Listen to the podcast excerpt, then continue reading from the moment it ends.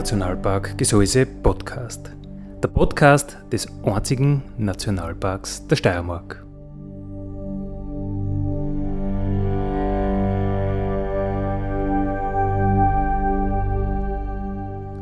Alle zwei Wochen neu mit Themen aus dem Nationalpark Gesäuse und aus der Nationalparkregion. Daddy,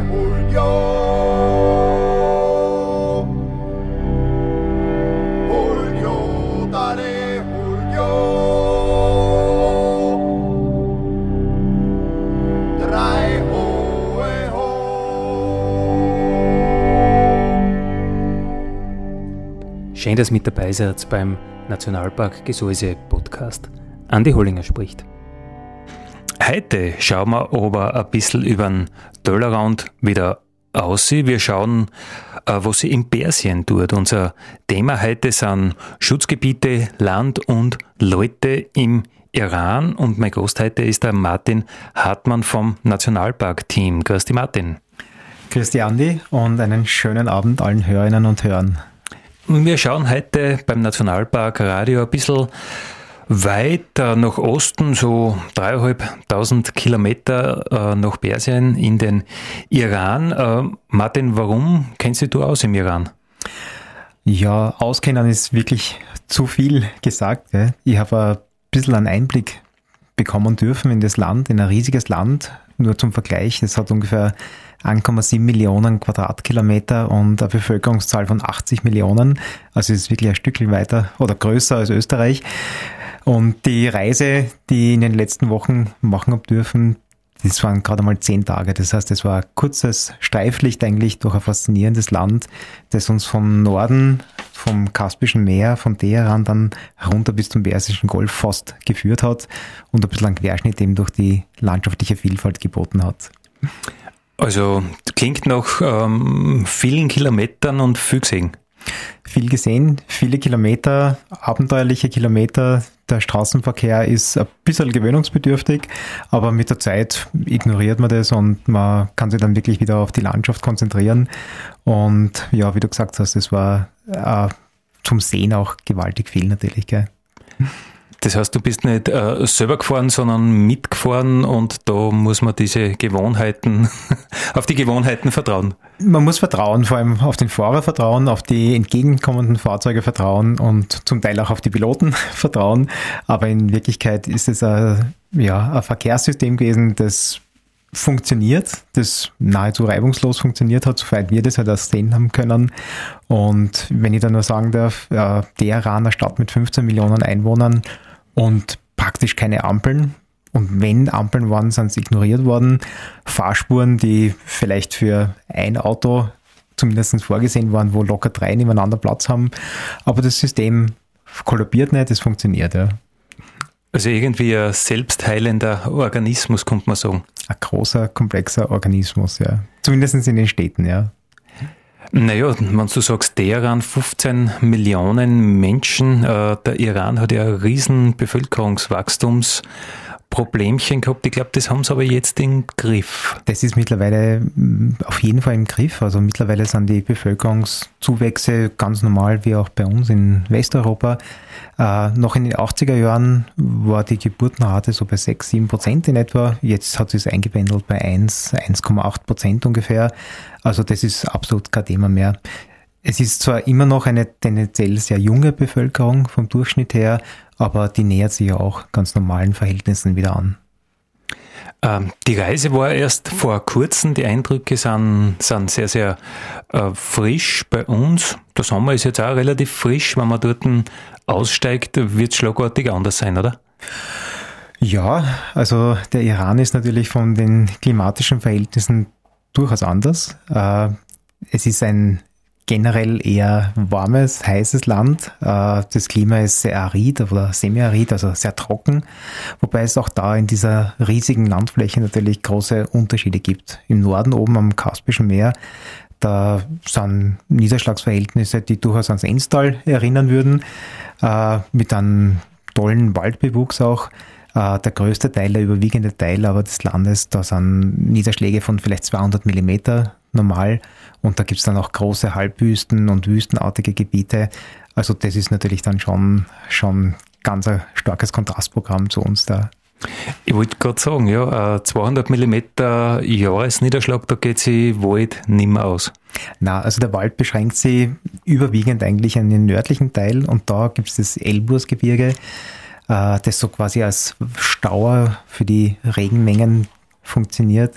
Äh, da kommen gewaltige Wassermengen natürlich vom Kaspischen Meer Richtung Süden und die werden dann von den Gebirge, das relativ knapp eigentlich an der Küste schon beginnt, äh, aufgehalten. Da regnet es ab. Ein bisschen was schwappt dann noch rüber. Das heißt, auf die Südhänge des Elbusgebirge geht auch noch ein bisschen was, aber dann ist eigentlich schon wieder vorbei. Aber dafür hat man dann auf diesen Nordhängen, die also zum, zum Kaspischen Meer hinreichen, gewaltige Waldgebiete, die wir in Mitteleuropa auch nicht mehr, mehr kennen. Also das sind tausende Quadratkilometer nahezu unberührten Buchenwälder. Äh, das ist auch ein besonders beeindruckendes Bild gewesen. Ähm, die Reise wird in Teheran angefangen haben. Äh, was war so der erste Eindruck? Du steigst aus dem Flieger aus und dann? Ja, der erste Eindruck war insofern ein bisschen spannend, weil wir mitten in der Nacht oder eigentlich schon in der Früh angekommen sind, weil wir mit unserer ursprünglichen Maschine Probleme gehabt haben. Das heißt, wir haben erst einen späteren Flug nehmen können. Wir sind dann also nicht am Nachmittag angekommen, sondern wirklich mitten in der Nacht das ganze Prozedere beim Einreisen war überhaupt nicht dramatisch. Man kriegt immer so ein bisschen so Horrormeldungen, ja, wenn es in Iran fährt, hoffentlich kommt es da zurück wieder und das ist ja alles so streng und so. Das war ganz und gar nicht so, sondern da war ein ganz netter, freundlicher Einreisebeamter, der gesagt hat, Welcome to Iran, hat uns einen Stempel in den Pass reingegeben und hat uns durchgewunken, ohne Kontrolle und ohne allen sonstigen. Also wenn ich das vergleiche mit anderen Ländern, war das wirklich ganz einfach. Und wir sind dann sofort empfangen worden am Flughafen und in unser Hotel geleitet worden. Also der erste Eindruck war mal, boah, sehr nett und sehr, sehr fortschrittlich. Ja. Hast du es erwartet oder warst du überrascht und ist der Eindruck dann äh, verblasst oder bestätigt worden? Prinzipiell bin ich mit einem sehr positiven Gefühl natürlich runtergefahren. Äh, vielleicht sollte man da ganz kurz auch erwähnen, warum ich eigentlich in den Iran gekommen bin. Es ist ja nicht so ein alltägliches äh, Reiseziel. Äh, das hat den Ursprung darin, dass wir vor zwei Jahren äh, eine Einladung oder eine, eine Delegation begleiten durften von iranischen Mitarbeitern aus Schutzgebieten. Das waren Ranger, das waren Schutzgebietsleitende Personen, die sind auf Einladung des österreichischen damaligen noch Lebensministeriums nach Österreich gekommen und haben sich einige Best Practice Beispiele angeschaut. Und ich habe da das Vergnügen gehabt oder auch die, ja, die Freude, diese Gruppe begleiten zu dürfen. Und jetzt nach zwei Jahren hat es eine Gegeneinladung gegeben in den Iran, und da sind mehrere Personen eben ausgewählt worden aus verschiedenen österreichischen Nationalparks, Schutzgebieten, von den Bundesforsten, äh, von, von verschiedenen Büros, die sich mit, mit äh, Naturschutz oder mit Umweltfragen beschäftigen. Und so ist die Einladung auch an mich gegangen und das war für mich natürlich eine besondere Auszeichnung und Ehre, da mitfahren zu dürfen. Das heißt, du hast manche der äh Gastgeber schon kennt. Genau, also es waren einige Leute, die dann das Programm für uns im Iran gestaltet haben, die zuvor in Österreich waren. Das war natürlich ein sehr, herzliche, äh, ein sehr herzliches Wiedersehen und daher habe ich eigentlich schon gewusst, was mir zumindest vielleicht von den Personen erwartet und das ist also nicht enttäuscht worden.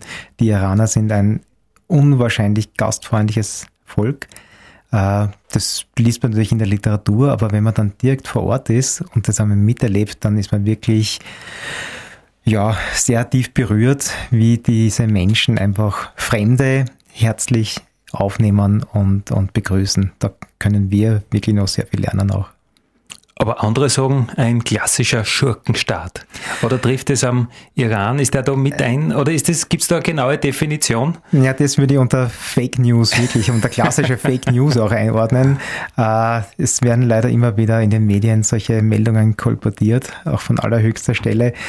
Äh, wenn man dann unten ist und mit den Menschen zu tun hat und durch die Straßen geht oder egal, ob das jetzt Städte sind oder, oder ländliche Gegenden und wirklich diese Freundlichkeit spürt, wo Leute einfach auf einen zugehen und an die Hand schütteln und, und um ein Foto bitten und einfach sich freuen, dass man als Ausländer zu Gast in ihrem Land ist, das ist schon was Besonderes, ja. Und von Schurken, von Terroristen habe ich weit und breit wirklich nichts gesehen, ja.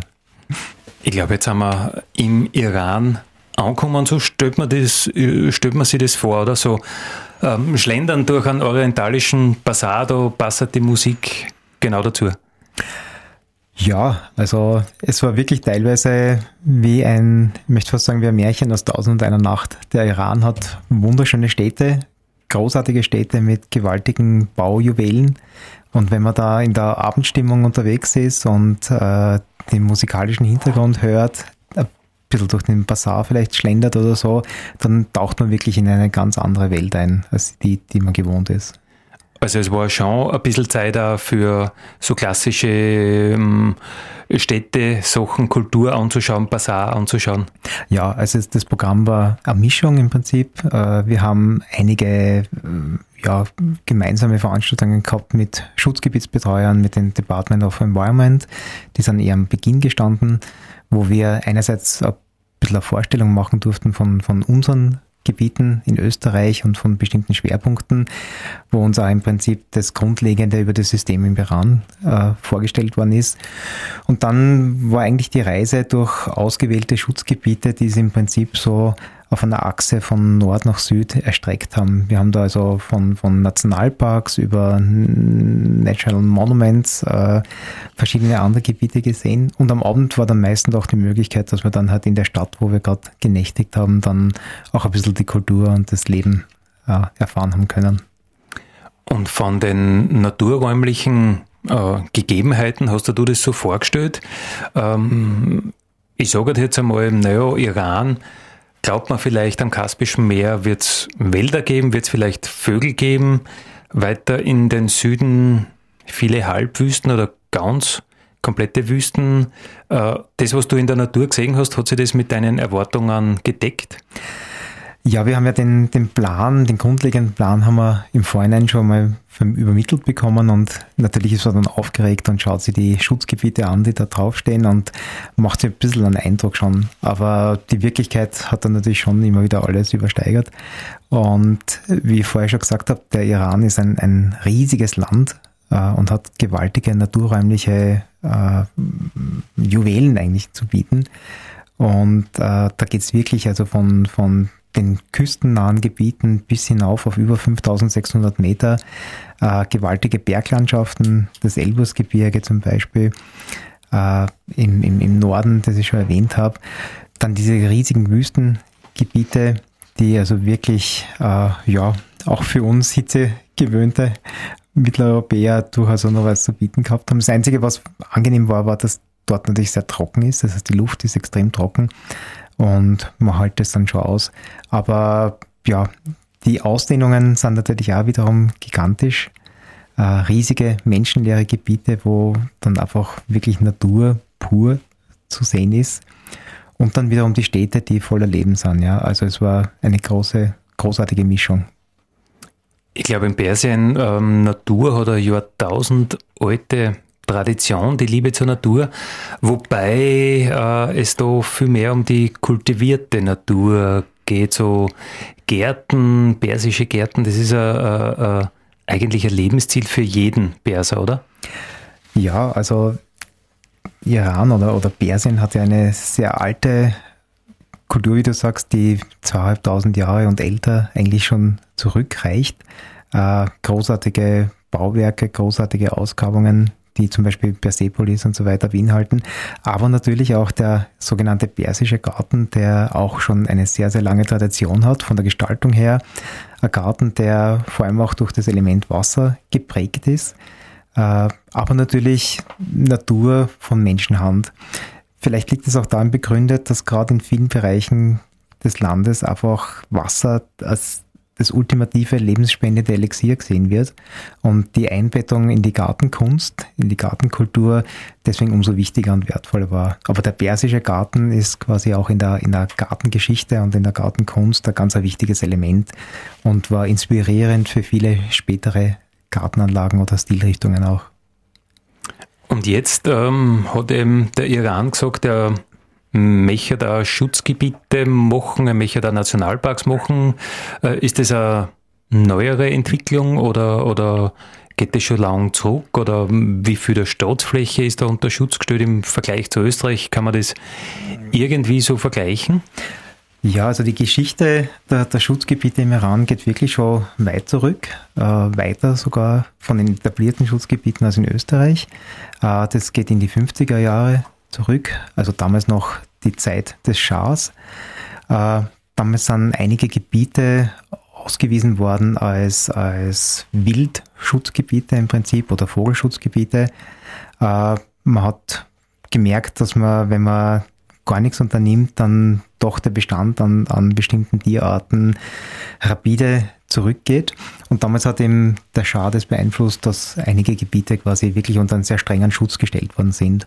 Und dann hat sich herausgestellt, dass durch diesen rigorosen Schutz, wo also wirklich jegliche Jagd in diesen einzelnen Gebieten verboten war, sich der Wildtierbestand sehr schnell erholt hat. Und man hat es dann Anfang der 70er Jahre noch einmal auf neue Beine gestellt und hat im Prinzip vier verschiedene Arten von Schutzgebieten etabliert. Das sind einerseits National, sogenannte National Monuments.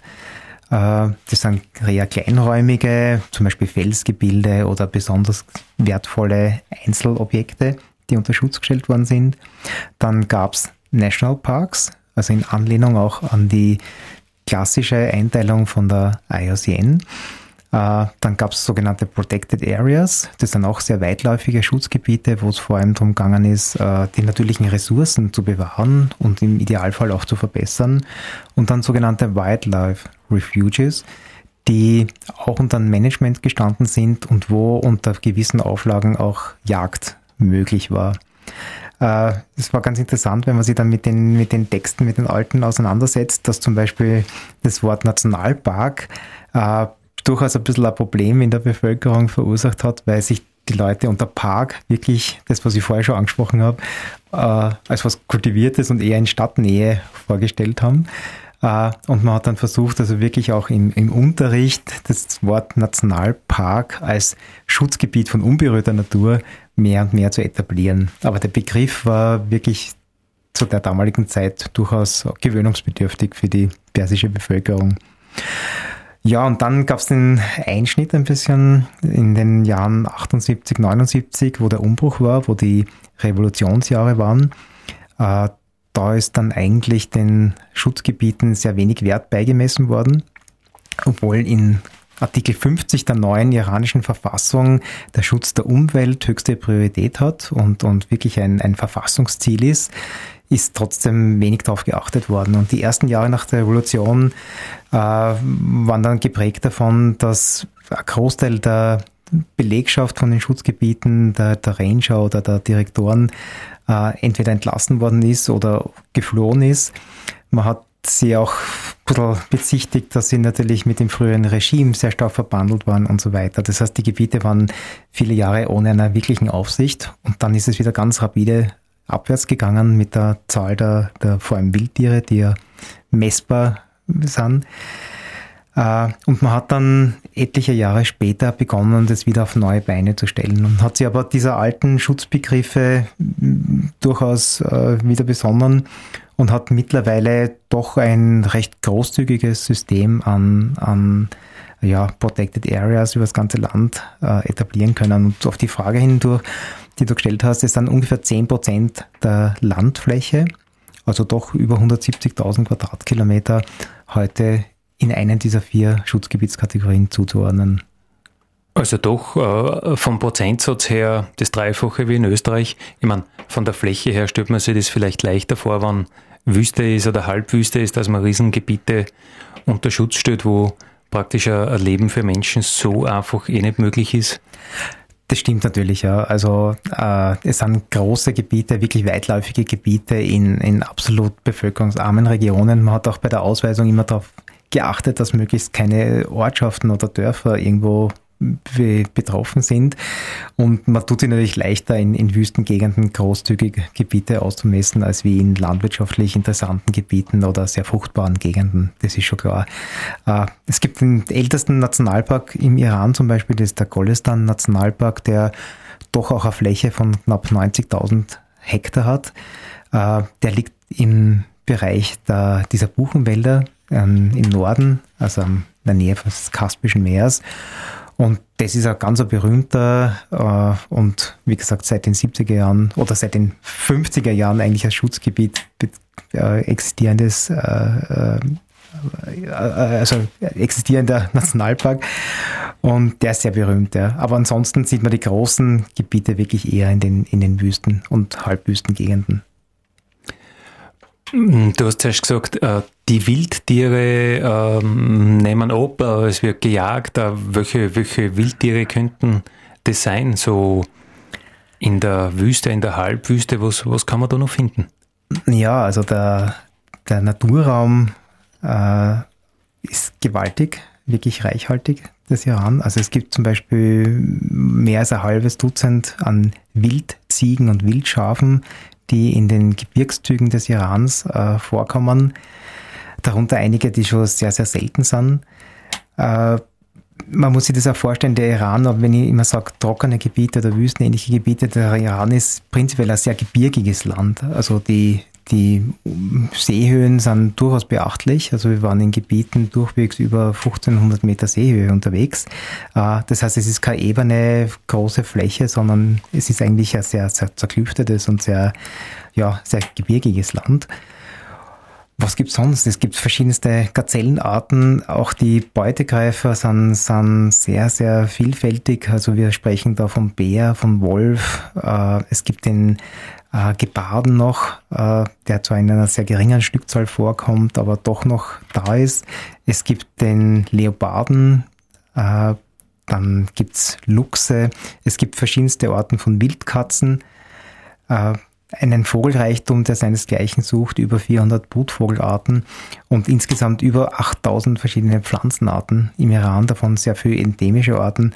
Also wie gesagt, für Zoologen, für Botaniker ist auch der Iran eine wahre Schatzkiste. Ähm, Martin, du hast ein bisschen einen Einblick gekriegt in Schutzgebietsmanagement, in Nationalparkverwaltungen. Äh, haben die ein vergleichbares System wie mir? Also gibt es da Management, gibt es Ranger, die da aufpassen äh, auf, auf diese Naturschätze oder, oder wie ist das organisiert? Ja, also grundsätzlich schon ein vergleichbares System. Es gibt äh, im Iran das Department of Environment, dem die ganzen Schutzgebiete dann unterstehen. Äh, für die einzelnen Schutzgebiete gibt es dann natürlich äh, Direktoren äh, beziehungsweise Mitarbeiter und prinzipiell auch für die wichtigsten oder für die großen Gebiete auch natürlich Managementpläne, die durchaus auch die gleichen Zielsetzungen aufweisen wie, wie unsere Managementpläne in unseren Nationalparks, also beispielsweise äh, Natur- und Artenschutz, äh, Forschungsaufgaben, Monitoring, zum Teil auch ein bisschen eine Besucherlenkung, wobei das äh, sehr rudimentär ist. Aber das gibt's zumindest auf jeden Fall am Papier. Das Problem in der Realpolitik, sage ich mal, schaut dann so aus, dass das natürlich große Gebiete sind und die Ranger prinzipiell sehr, sehr große Flächen auch zu überschauen haben oder zu überwachen haben, die Personalausstattung sehr gering ist. Also das ist ein Problem, was uns überall eigentlich immer wieder kommuniziert worden ist. Es gibt viel zu wenig Personal und natürlich auch viel zu wenig Geldmittel. Das heißt, die Hauptaufgabe oder fast ausschließliche Aufgabe der Nationalpark Ranger dort ist einfach wirklich Schutzgebietsüberwachung. Das heißt, äh, Aufsichtsdienste im Gelände, um zu schauen, dass halt nicht irgendwo Tierarten gewildert werden oder sonst irgendwo zum Beispiel mal vielleicht ein illegaler Holzeinschlag stattfindet oder sonst irgendwas. Äh, die Ranger sind durchaus äh, ja, stehen zu ihrer, zu ihrer Aufgabe. Das heißt, man hat immer das Gefühl gehabt, wenn man dort auf Besuch war, sie sind wirklich stolz, sie repräsentieren ihren Park. Äh, wir sind auch dort überall aufs Herzlichste eingeladen worden bei den einzelnen Verwaltungen. Wir konnten dann mit den Rangern kurze Einblicke in die jeweiligen Nationalparks oder Gebiete halt auch machen. Aber natürlich mangelt es an einigen, ja. Und äh, trotzdem ist es bewundernswert, äh, wie sie ihren Dienst versehen. Und auch das ist ein kleiner Unterschied zu uns. Das machen sie durchaus auch unter Einsatz ihres Lebens, weil wenn sie wirklich Wilderern begegnen, sind die natürlich auch nicht sehr zimperlich. Und es ist schon sehr berührend, wenn man in einzelnen Besucherzentren dann auf einmal vor Tafeln steht, wo Fotos von Rangern zu finden sind, die halt letztes Jahr oder in den Jahren zuvor bei ihrem Einsatz für den Naturschutz ums Leben gekommen sind. Also auch da wird dann, dann bewusst, dass wir in Österreich in Wahrheit auf einer Insel der Seligen leben. Das glaube ich auch, dass wir in Wirklichkeit äh, total im Paradies leben. Äh, wenn man sich überlegt, Wildnis zulassen, das, was in den Nationalparks passiert, das ist ja eine unglaubliche Kulturleistung. Also eine Gesellschaft muss sich sehr, sehr sicher in ihrer Existenz sein, dass sie Wildnis zulassen kann. Also ich glaube, da sind wir absolut im, im Paradies. Genau, ja. Also ein, wirklich einen bewussten Nutzungsverzicht zugunsten der Natur zuzulassen, Ressourcen nicht auszubeuten, nicht zu nutzen, das ist äh, eigentlich eine der höchsten Kulturleistungen, ja. Bin ich ganz bei dir. Meine, letztendlich kommt es uns natürlich äh, selbst zugute und wahrscheinlich oder äh, möglicherweise wird es auch über die Existenz unserer eigenen Ort äh, irgendwann einmal sehr, sehr äh, tatkräftig urteilen, sage ich jetzt einmal, ob wir irgendwas nur überlassen haben für die Natur, dass sie die Natur selbst regenerieren kann, aber im Augenblick natürlich gesehen wäre oft der schneller Profit die leichtere Lösung. Äh, Jetzt sind wir ein bisschen so in dieses äh, globale abgeglitten. Da passt natürlich perfekt der Klimawandel dazu. Mhm. Äh, ist der ein Thema im Iran?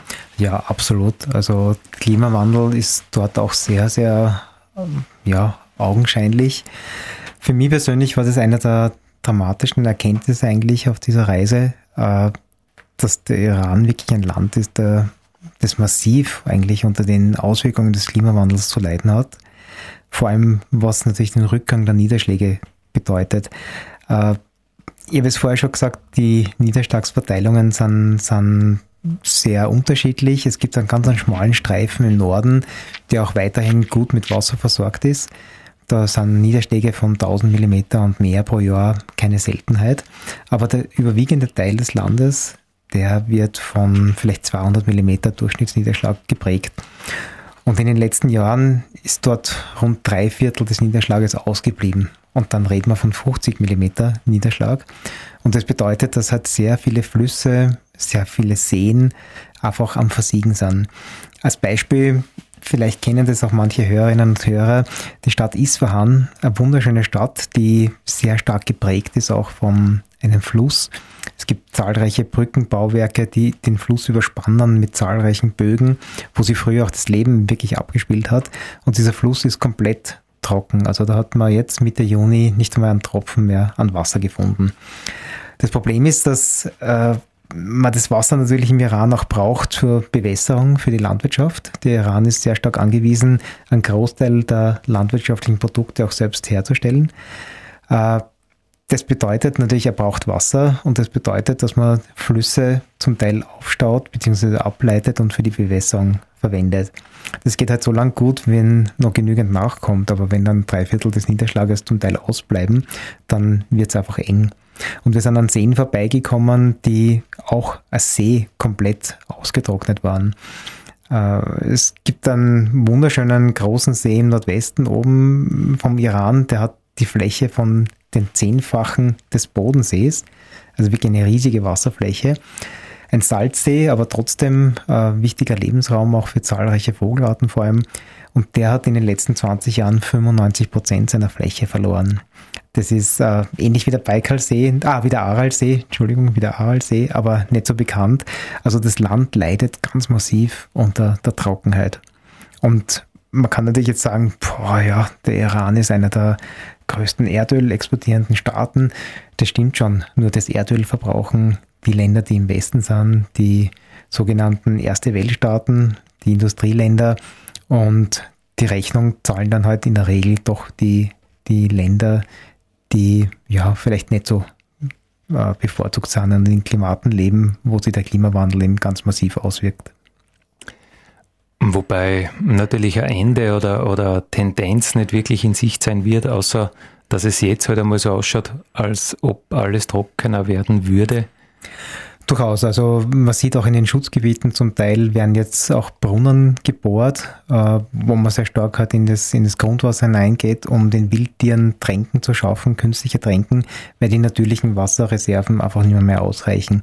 Das sind jetzt schon Notmaßnahmen und aus meinem Gefühl heraus äh, sehe ich da nicht wirklich jetzt eine Lösung, die in naher Zukunft ansteht. Äh, es gibt das Problem der Energieknappheit auch im Iran. Der Iran hat heute ungefähr 90 Prozent seiner Energieversorgung auf fossilen Weg. Der Iran ist ein sehr reiches Land, was Erdgas, was Erdöl betrifft und da fließt natürlich sehr viel auch in die Stromproduktion oder in die Energieproduktion hinein. Man versucht aber trotzdem alternativ auch Wasserkraft zu nutzen. Das ist aber ein Teufelskreis, weil je mehr Wasserkraft ich quasi baue, je mehr ich die Flüsse eindämme und kanalisiere, umso mehr verschärfe ich das Problem natürlich. Und ich sehe ehrlich gesagt da nicht wirklich irgendeine Lösung, sondern nur, dass das Problem immer dramatischer wird. Auch aufgrund der politischen Situation, wo der, wo der Iran immer mehr und mehr unter den Druck der Sanktionen gerät. Also da bin ich eher sehr, sehr pessimistisch, was das betrifft. Aber man möchte doch glauben, dass zum Beispiel Solarenergie da eine Möglichkeit sein könnte das ist das, was mich auch überrascht hat, dass dieses Thema eigentlich noch fast überhaupt nicht zu sehen ist. Ähm, natürlich wäre Solarenergie für die Stromproduktion sicherlich äh, hilfreich, aber diese Entwicklung ist noch in, in den Kinderschuhen und ich habe mehrmals versucht, auch bei, bei unserem begleitenden äh, Guides was in Erfahrung zu bringen, warum das nicht stärker ausgebaut ist, aber da konnte man nie oder konnte mir niemand wirklich eine konkrete Antwort geben. Also Technologie, die einfach ähm, als solche noch nicht gesehen, erkannt, äh, thematisiert, diskutiert ist. Wahrscheinlich ist es momentan immer noch günstiger. Man baut ein paar Gaskraftwerke, äh, weil Gas, ich meine, der Iran ist das Land mit den größten Erdgasreserven der Welt und mit den viertgrößten Ölreserven der Welt. Das heißt, vom Gefühl her wird es wahrscheinlich so sein, dass sie eh aus dem Vollen schöpfen können. Dass natürlich damit auch der Klimawandel weiter verstärkt wird auf eine gewisse Art und Weise, ist halt wiederum dieser Teufelskreis. Ja. Wäre eigentlich simpel, wenn man sagt, äh, kein Embargo für Solarzellen oder irgend sowas. Ja, wäre vielleicht ein Lösungsansatz, ja, den man mal auf die Agenda schreiben könnte. Ja. Ja, ich meine, äh, politische Dinge, also so Embargos äh, zu verhängen, ist natürlich schon eine wilde Sache für die Entwicklung von so einem Staat. Ja, vor allem, äh, ich meine, für mich ist es insofern so, so unvorstellbar und nicht nachvollziehbar, ich habe da in diesen zehn Tagen wirklich so viele nette Kontakte mit der Bevölkerung gehabt, mit jungen Leuten, mit, mit wirklich freundlichen Leuten, ja, die ja alle davon auch betroffen werden, von dieser Politik dann. Die zwar sagen, ja, es lebt sie vielleicht nicht leicht mit dem Regime, was gerade an der Macht ist, aber sie können sich arrangieren und sie leben ihre Freiheiten in dem Rahmen, wie es möglich ist. Und das Land ist nicht jetzt ein Land, wo lauter finstere, bärtige Turbanträger unterwegs sind, sondern das ist ein absolut kultiviertes und, und, und ja, von den Emotionen und von den Gefühlen her ein reiches Land und ein freundliches Land und sich das so vorzustellen, wie das in den nächsten Jahren ablaufen wird, wenn dieser politische Druck immer stärker wird. Und man weiß es aus der Geschichte, dass solche Umbrüche immer nur sehr blutig und sehr brutal ablaufen und die Rechnung immer dann die arme Bevölkerung im Prinzip zahlt. Das macht mir schon leider ein paar ja, traurige Gedanken.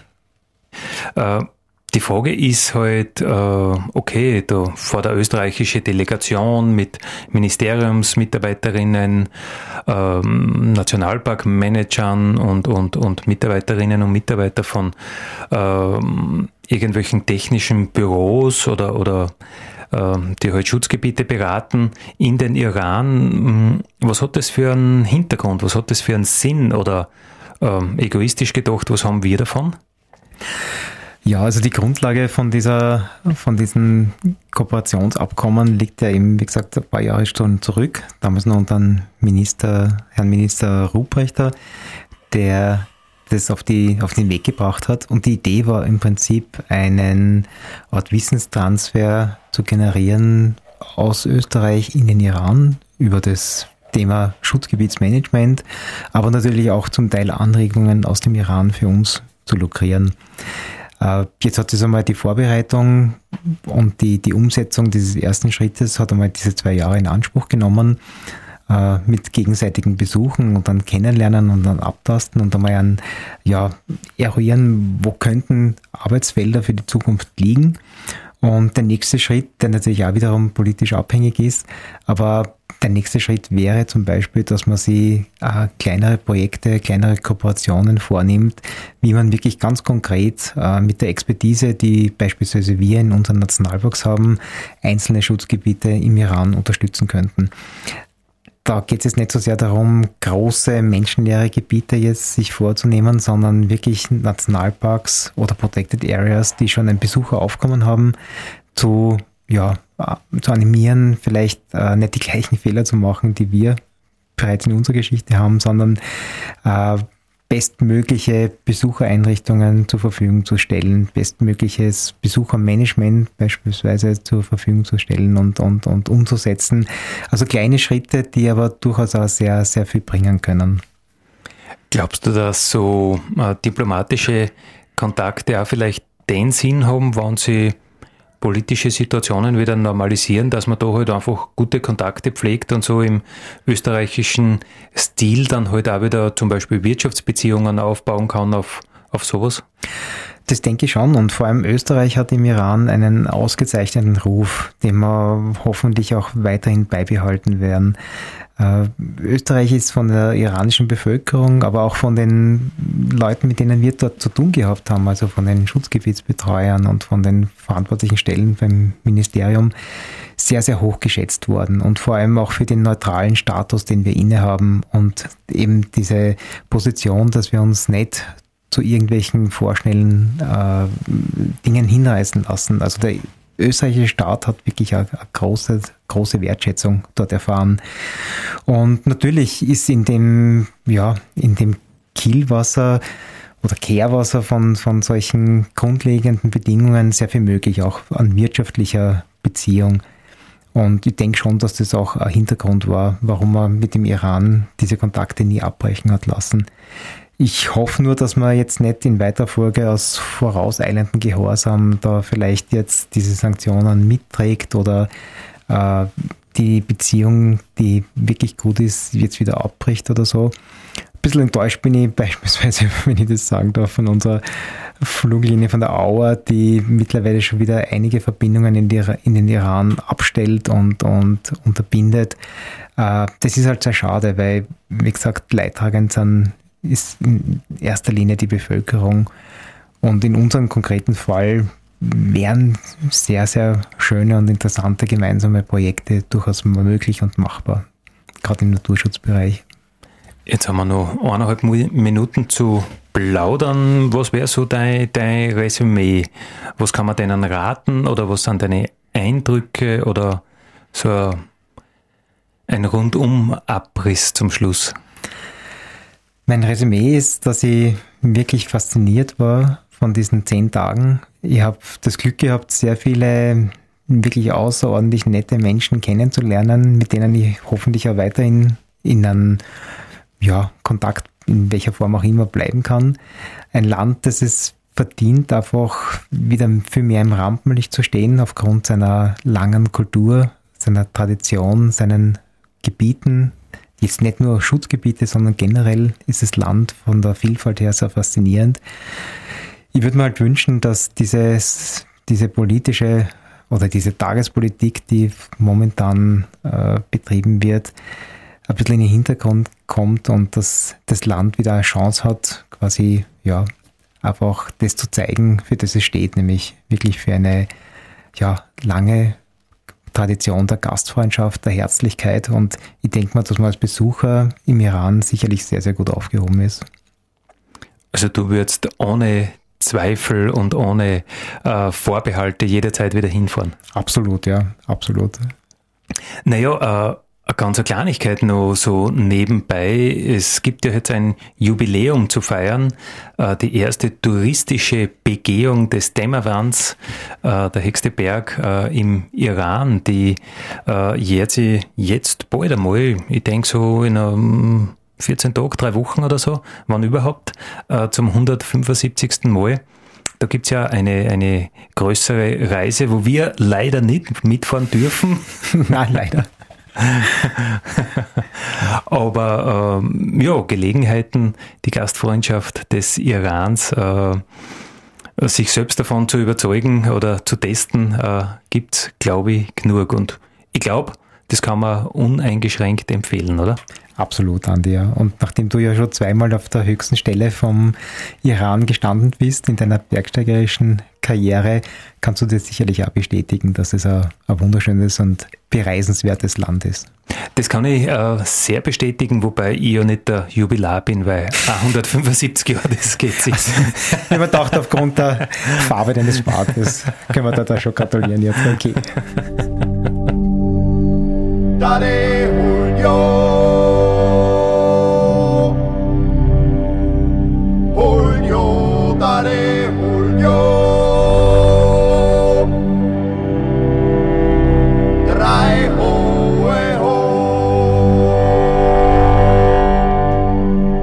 Das war der Nationalpark Gesäuse Podcast für heute. Ich freue mich, wenn ihr wieder mit dabei seid in 14 Tagen. Vielen Dank.